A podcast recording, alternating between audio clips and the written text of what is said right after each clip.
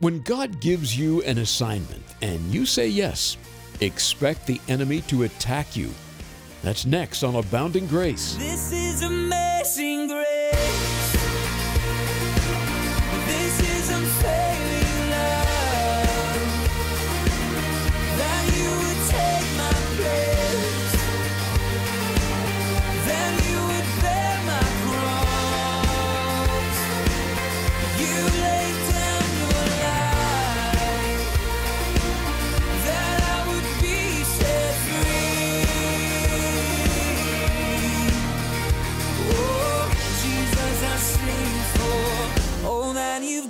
For me.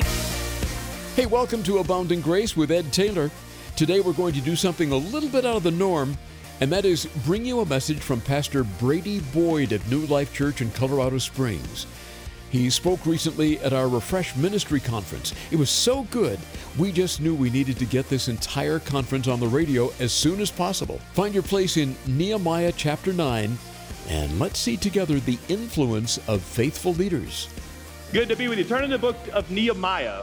And actually, we're going to be through the whole book. We're going to cover a lot of scriptures tonight. The book of Nehemiah is a fantastic story in the Hebrew Testament about a man who took an assignment. I want to remind you tonight of when you said yes to ministry. And I want you to just take a moment as you're flipping through the pages looking for Nehemiah. And if you can find Nehemiah in less than 30 seconds, you're going to heaven automatically. Stamped it right there, okay? It even takes it even takes pastors longer than 30 seconds to find Nehemiah, right? But Nehemiah is about a man who said yes to an assignment. Can I just uh, stop for a moment tonight? Take 10 seconds, 15 seconds. Can you remember a moment, maybe it was a multi- multiple moments, where you knew you were going to spend a part of your life doing vocational ministry. You was a volunteer, a pastor, an elder, but you felt called. You felt an assignment was given to you from the Lord. Can you just remember that for a moment? Because this message tonight will be helpful to you if you will keep that in the framework of the message, okay? Nehemiah chapter 1. This is the, I want to talk to you tonight about the influence of faithful leaders, leaders who have decided to go to the finish line. Anybody in the room tonight that you've already made up your mind that you're going to cross the finish line? Well, your pastor Ed mentioned that the first message. And I, as I listened to that today, I went, I've made up my mind. I'm, I'm 54. I know that's shocking to many of you. I think you're stunned that I'm 54. I've aged so well. But I'm 54. I just celebrated 25 years of vocational ministry, and I've, I'm married to the same woman for 32 years. Uh, she is really good looking, too. I mean, she is really, really cute and smart, and I really like her.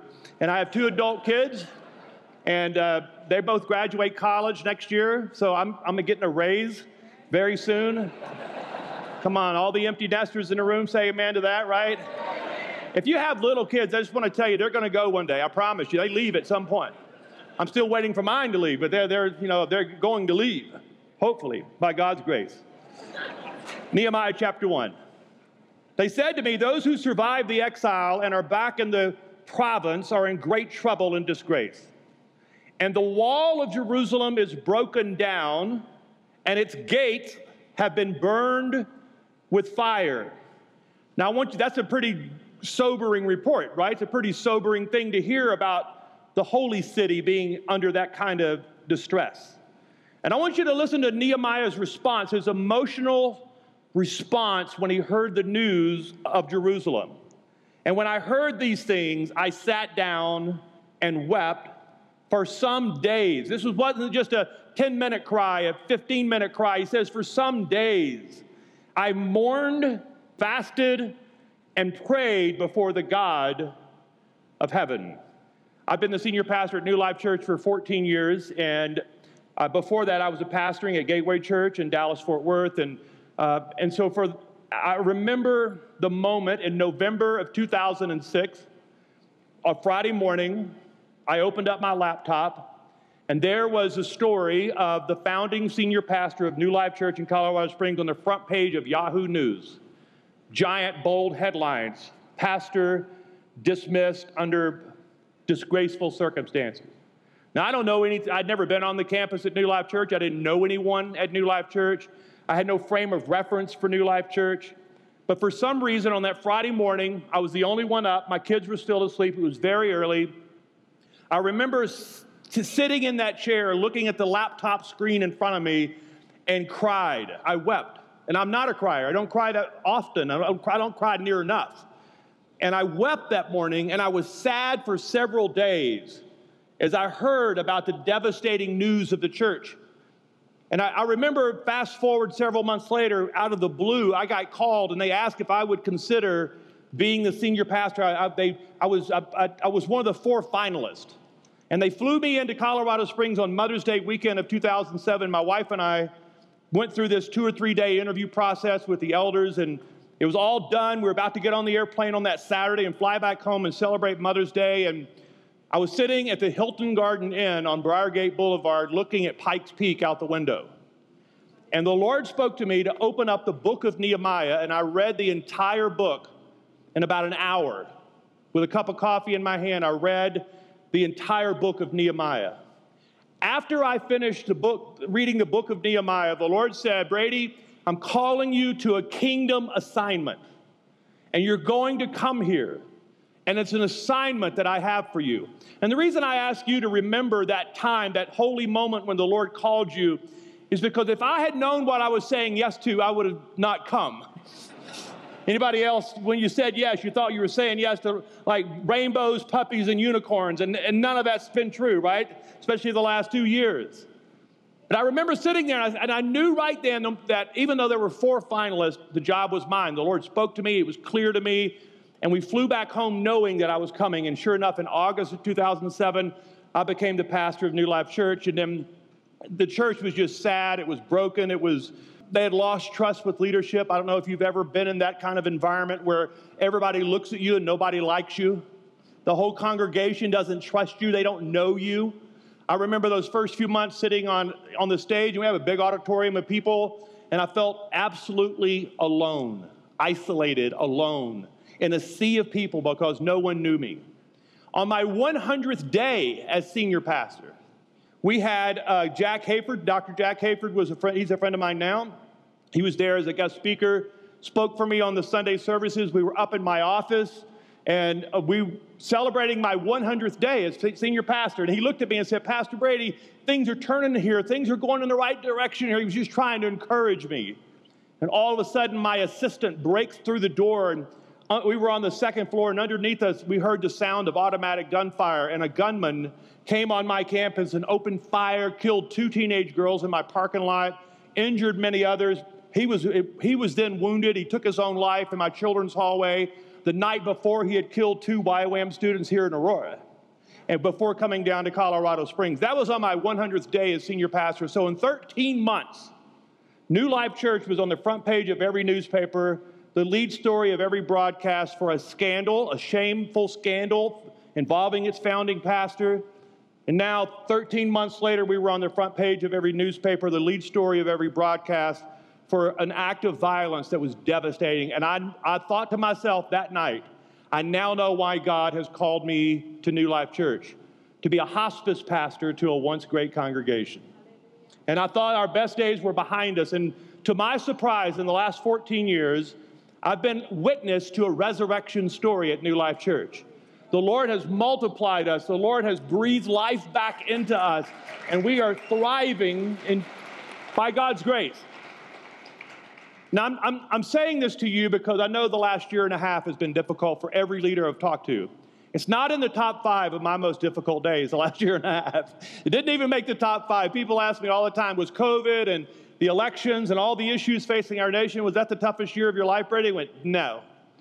Not even in the top five.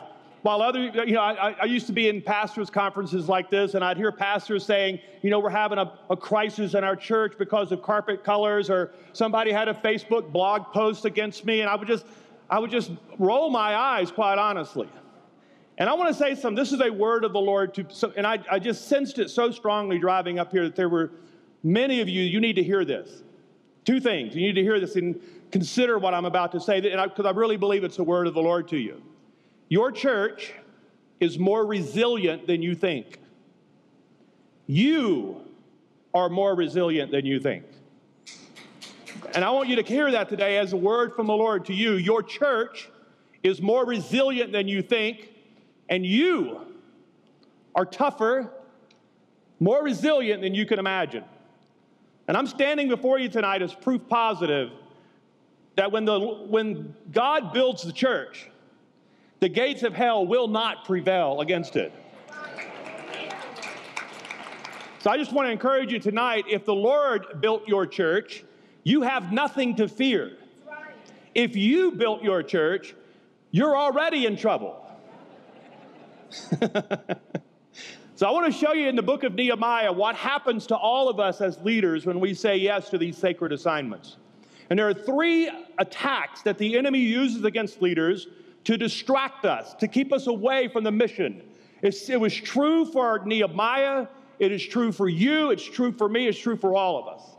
And the first thing that happens when you say yes to an assignment, when you put your hand to the plow, when you say yes to doing what the Lord has called you to do, the first thing He attacks you with is disparagement. Disparagement. And I want to show you this and go to chapter 2 with me in verse 17. So Nehemiah says yes to going. He has the commission of the king. The king gives him an assignment, it gives him the resources and the authority to do the work. I mean, it's a great job because the king himself it says, whatever you need, let me know. Here's a scroll with my seal on it. It was like a credit card with no limit. Go, go rebuild the place. We need Jerusalem to thrive. And so he shows up with an assignment, so he has responsibility and authority. Listen very carefully. You can't do your job unless you have responsibility and clear authority. And Nehemiah had both. And even under those circumstances, the first thing that the enemy attacked him with was disparagement. Let me show you this in verse 17. He says, Then I said to them, You see the trouble we are in. Jerusalem lies in ruins, and its gates have been burned with fire. So he cast vision, and every leader in the room knows what it means to stand in front of a group of people and to galvanize them with vision from the Lord, to, to tell them what God is up to. In fact, our assignment, listen very carefully, our assignment is exactly what Nehemiah just did. Let me tell you what your assignment is as pastors and leaders to pay attention to what God is doing in your congregation and tell the people about it. That's it. I just took a lot of weight off of some of you. Because some of you have been trying to live up to these romantic ideas, these, these uh, heroic ideas of pastor, when actually it's that simple. Our responsibility as leaders is to pay attention to what God is up to, because if He's not up to anything, you're going to die anyway. But if He's up to something, then it's our responsibility to pay attention to that and then to tell our congregation what He's up to. And this is what Nehemiah does. He says, he says, Let us rebuild the wall of Jerusalem, and we will no longer be in disgrace. And I also told him about the gracious hand of my God upon me and what the king has said to me. And they replied, I love this. And this is true whenever you get up and you have a word from the Lord and you begin to tell your people what God is going to do. The first thing they say is, Yes, until the work starts. Come on now, somebody say, but our people are not sitting with us tonight. It's okay to say amen to that. Amen. so they began the good work. Let me ask you a question Is it better to begin the good work or is it better to end and finish the good work? They began the good work. But when Sanballat the Horonite, Tobiah the Ammonite official, and Geshem the Arab heard about it, they mocked and ridiculed us. What is this you are doing? They asked. Are you rebelling against the king? Listen, leaders, the first attack of the enemy is not to attack your methods, but to attack your motives. And this is why pastoral ministry is so painful. It's not that we get criti- it's not criticism doesn't hurt. You know, why did you do that? Why did you make that decision? Those kind of criticisms are easy to deflect, they're easy to talk about, they're easy to absorb the most painful criticisms that pastors and leaders face is when they criticize your motives. Why did you do that? Are you rebelling? Your nature, your character is at stake. And they disparage your character. They disparage your, the, the, the very core of your being. And, and I, I, I told a young pastor uh, the other day, a young man, he wants to be a pastor, and he said to me, Pastor Brady, I feel like God's calling me to be a pastor. I said, You need to go back to God and talk him out of it.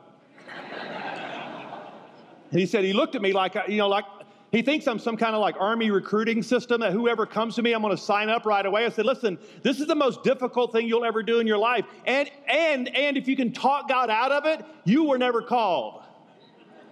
Because I tried a hundred times. I made bargains with God. I'll charge hell with a water pistol. I'll do anything you ask me to do, but don't ask me to be a pastor. Because I saw disparagement. I saw how the pastors I grew up with, I didn't like any of them. I didn't admire any of them. I liked some of them, but I didn't admire them. And they lived in crummy little houses next to the church, and their wives always looked depressed. And I thought, why would you say yes to that? I wouldn't say yes to that. And I heard the gossip and the bickering, the disparagement of their character. Why would you put yourself in front of people and let them disparage your character? And this is the first question. So Nehemiah has a choice to make at this point. Will these people trust my motives? And we all know this trust is the currency of leadership. You cannot lead your people past the place of their trust for you. The amount of trust your people have given you will determine how much you can lead them. Is that the easiest way to say that? So, in 14 years, I have equity built up with my congregation. I have a bank account of trust. That's good news. The good news is I have a lot of trust with my congregation. The bad news is I can lose it overnight.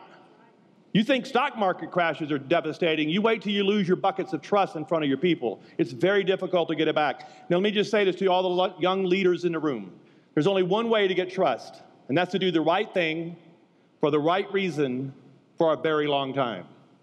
That's the only, there are no shortcuts. You can be slick, you can be cool, you can be talented. It won't build trust. They may like you, but they're not going to trust you until they see you in action, until they look at your behavior. And this is what this is what they're attacking right now. They're attacking this man's character.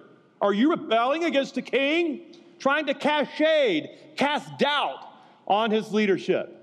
If it happened to Nehemiah, it's going to happen to us because you're rebuilding something that's broken. You know this, the American church is broken and bleeding right now. And we've been called back into this sacred community to rebuild something, to re- reestablish something. And we have, we have an assignment. So the first thing the enemy is going to do is attack your character with disparagement. Here's the second one, though. If that doesn't work, he will then de- attack you with discouragement. Nehemiah chapter 4, verse 7 But when Sanballat, Tobiah, the Arabs, the Ammonites, and the men of Ashdod heard that the repairs to Jerusalem's walls had gone ahead and that the gaps were being closed, they were very angry. Let me just pause here, leave that up just for a moment. It's when you think you're having success that you can expect attacks. It's when you're taking ground. Some of you right now are buying property or building buildings or maybe merging with another church. Anytime you begin to expand your physical footprint, you can expect spiritual attacks. I'm telling you, in 25 years of ministry, every time we've ever bought a building, bought property, expanded a building, merged with another church, it was the greatest season of spiritual warfare we've ever gone through as a congregation. And what was happening here is they had begun to take ground, they had begun to expand. And they all plotted together, verse 8, they all plotted together to come and fight against Jerusalem and to stir up trouble against it. But I love this. Their first response was not fear, was not to take up arms, Listen, listen to their first response. But we prayed. I, I'm, I'm shocked at how many leaders pray as a last resort instead of a, as a first response. Your first response, my first response to any outside attack, whether it's from people, whether it's from the demonic realm, wherever it's coming from, our first response is always to pray. I love that. Sometimes I'll reread this story and I'll say, But we prayed. And then I ask myself, have you prayed really, Brady? Have you, I mean, I've complained a lot, but have you prayed? And don't let your complaining to God be a substitute for praying to God. Some of us have been complaining more than we've been praying this last year, right? Come on, somebody say amen. Confession's good for your soul, that right? He says, But we prayed to our God and posted a guard day and night to meet this threat. So notice that the supernatural prayers led to natural responses. No, practical responses. Supernatural prayer will help you see the practical responses that you need to make. And he said, We posted a guard day and night to meet this threat. Meanwhile, the people in Judah said, The strength of the laborers is giving out. They're going to quit. They're not going to stay with you, Pastor. You're not leading them well enough for them to finish this race with you. And there's so much rubble, we can't rebuild a wall. I mean, it's just too big a job. I can't believe we said yes to this. Well, you signed the pledge card. Yeah, but I, I was just caught up in the emotion of the moment. I didn't realize it was going to require great sacrifice. Have you ever heard these excuses before? This is too big. And he says, The strength of the laborers is giving out. There's so much rubble that we cannot rebuild the wall. Now I want you to listen to the whining noise. The whining here. It says, And also our enemies have said before they know it or see us, we're going to be right there among them and we'll kill them and put an end to the work. And then the Jews who had lived near them, I love this, they came and told them 10 times over Wherever you turn, they're going to attack us. Have you ever heard your old preacher joke that three people left your church? Two stayed away and one remained to tell you why the other two had left?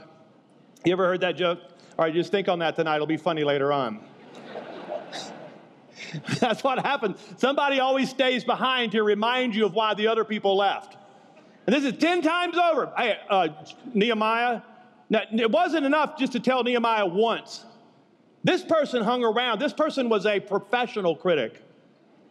I have, how many of you have some professional critics? I have some amateur critics in my church, but I have some that have worked hard on their craft. They would have gotten four year degrees if there was such a course load in universities. They have earned doctoral work in the process of criticizing. They are good at what they do. Anybody else have that same group in your church? They're good at what they do. Listen, when you're having success, expect to be discouraged. I want, I want you to remember this as a leader because I'm just telling you, I'm so glad the Lord asked me to read the book of Nehemiah before I said yes. But God knows how to give us courage. And, and, and God is your only source of courage, by the way. And the enemy is skilled at taking away our courage. And that's what discouragement means it's the skill of taking away someone's courage. It's the Lord that gives me courage to do the work I'm doing. And the Lord is my source. He is my strength. He is my shield. I'm in the palm of His hand. And when He gets tired of me leading His church, He can take me out of the palm of His hand. But until then, no power of hell and no scheme of man, nobody calling me fat can take me out of the palm of His hand. if disparagement and discouragement does not work against you, there's one last trick that the enemy has up his sleeve, and it's happening right now, real time, right now in the American church. And it's distractions. I say this to my church almost every Sunday. We are a great commandment and a great commission church. We're going to love God, love our neighbors, and make disciples. That's all we're going to do. And that's enough for me. Jesus is enough for my church. I'm not going to add another I'm not going to add anything else to my church except love God, love people, and go make disciples. That's the great commandment and the great commission. That's what we're called to do. But the enemy has come to distract us in some cases. That is Pastor Brady Boyd here on Abounding Grace. He's the pastor of New Life Church in Colorado Springs and recently spoke at our Refresh Ministry Conference. He just shared how the enemy often attacks leaders when they say yes to a sacred assignment from God. There was actually more to this message, and you can hear it in its entirety on the Calvary Church app. Just look for Refresh. You can also listen at aboundinggraceradio.com. We also hope you'll join us in the fall of 2022 when we'll again have another Refresh conference at Calvary Church in Aurora, Colorado. Each month, we pick out a book that we think can really help your walk with the Lord and encourage you in the Lord. Here in November, it's Suffering is Never for Nothing by Elisabeth Elliot. We all go through hard times, and the past year and a half have been rough for many of us living through a pandemic. And maybe you're wondering, why doesn't God do something about my suffering? Well, He has, He did, He is, and He will. Elisabeth explains suffering is never for nothing. God is up to something in and through it all.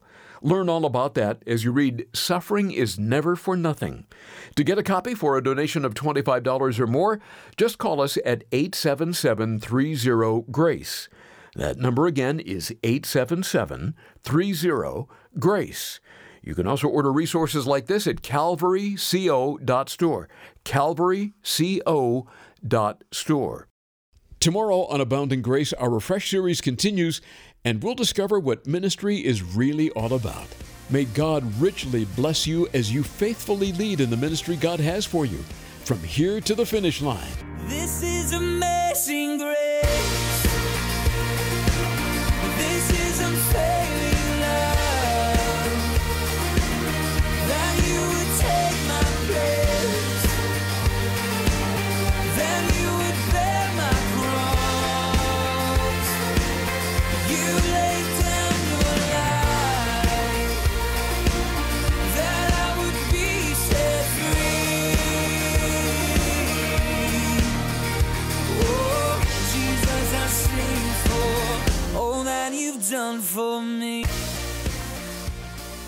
Abounding Grace is brought to you by Calvary Church in Aurora, Colorado.